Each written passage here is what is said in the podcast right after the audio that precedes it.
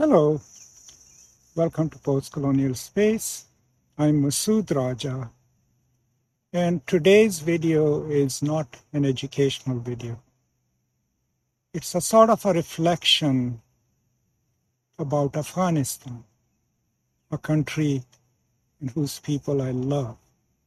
As I record these words, the city of Kabul, the last remaining city not under the control of Taliban, is about to fall. And the Afghan president, the person who called himself the president of Afghanistan, Ashraf Ghani, has fled the country and is probably in Tajikistan, leaving his people, people that he had promised to lead behind. So, as we have seen things unfolding in the last couple of weeks, and we saw the complete collapse of the Afghan army, which was superior in numbers and technology to the Taliban, a lot of blame is going around. Right? Uh, starting from US president down to everyone who has an opinion is now blaming the Afghan people and the Afghan army not doing the right thing, not fighting for their country. And I believe these are false expectations. And this is sort of like blaming the victim. And let me go in detail. How do you build a national army? Right? You build a national army not by just throwing money at them and giving them equipment. You build a national army around certain universalized, accepted national narratives. And then it takes years upon years to build that loyalty to the nation. So, in my opinion, what the American experts did, their emphasis was, was mostly in creating a democracy, fine, but in creating an army void of its regional and ethnic alliances and somehow superimposing upon those alliances what Clifford Geertz would call primordial alliances, a civic national sense of loyalty. And the failure that we are seeing is not necessarily of Afghan army or Afghan people, it's the failure of that imagination. It's the failure of that imagination because if you deracinate people from their ethnic communities and give them five or six years of training and give them a salary and then plant them elsewhere, chances are when the time comes, and if not enough time has passed in developing regimental and military ways of thinking, these people will have nothing to fight for.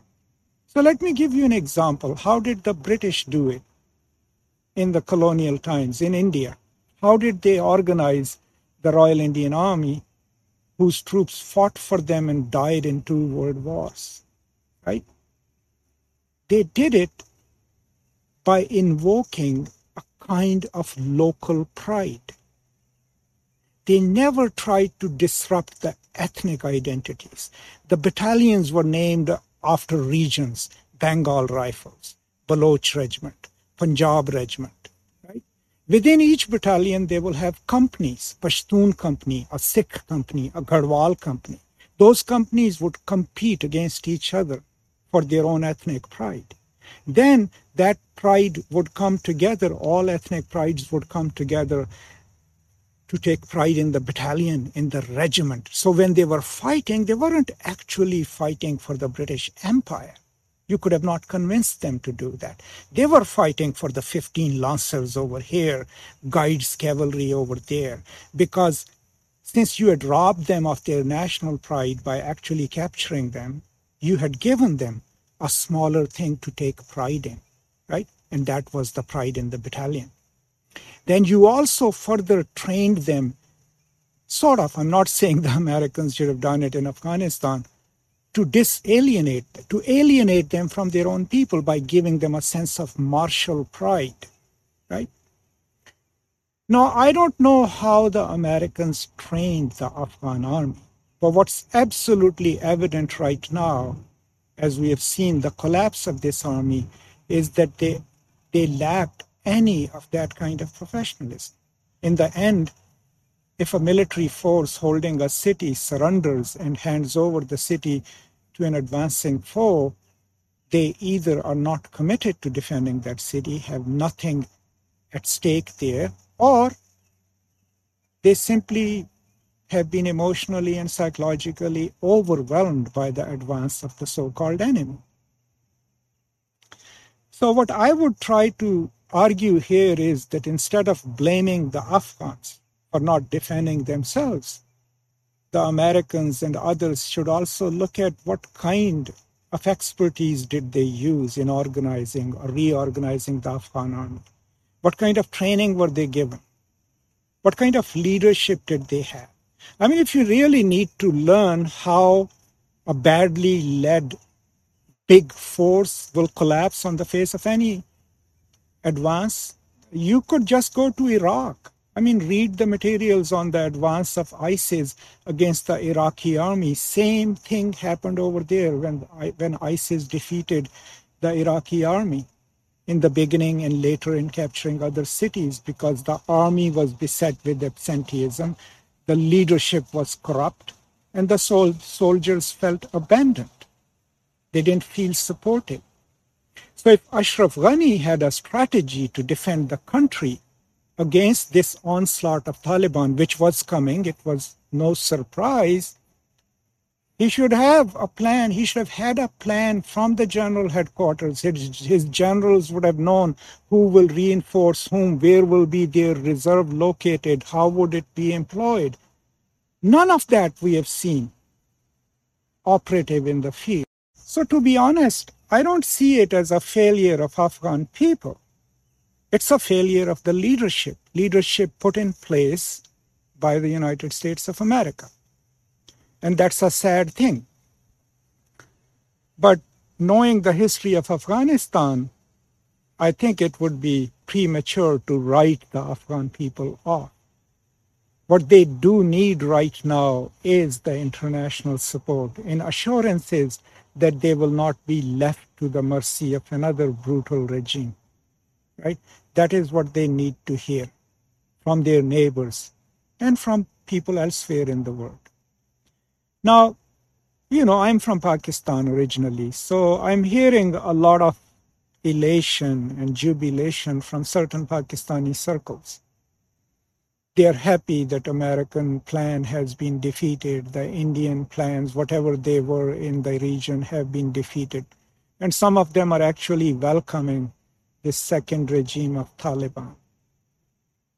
And I think that's sad because what the message that it sends to the world is that Afghanistan's neighbors, some of them, are okay if a regime comes in Afghanistan and brutalizes its people, right? Humiliates its women, incarcerates them in the houses, and somehow that's a good thing. I think Pakistanis also need to nuance their response to this, right?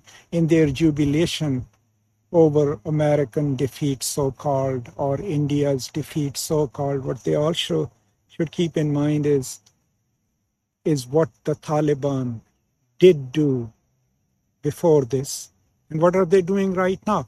The reports coming out of Herat are already, you know, heartbreaking because these so called warriors have declared that since they have captured this territory, you know, all the women of marriageable age who are single are their property.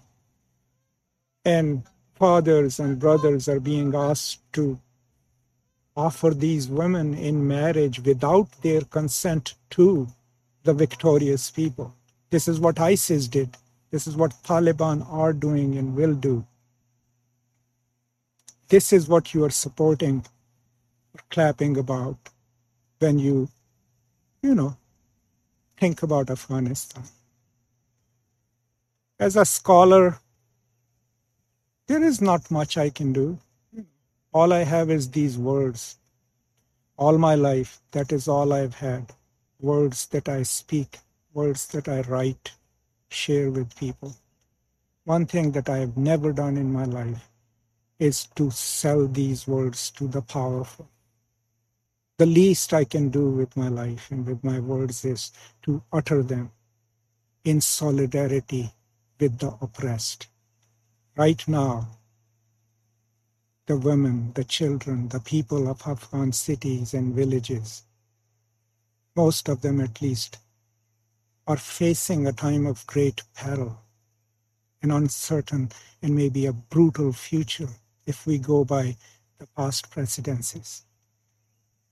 So, as a scholar, as a humanist, the least I can do is stand in solidarity with them, share my words in solidarity with them.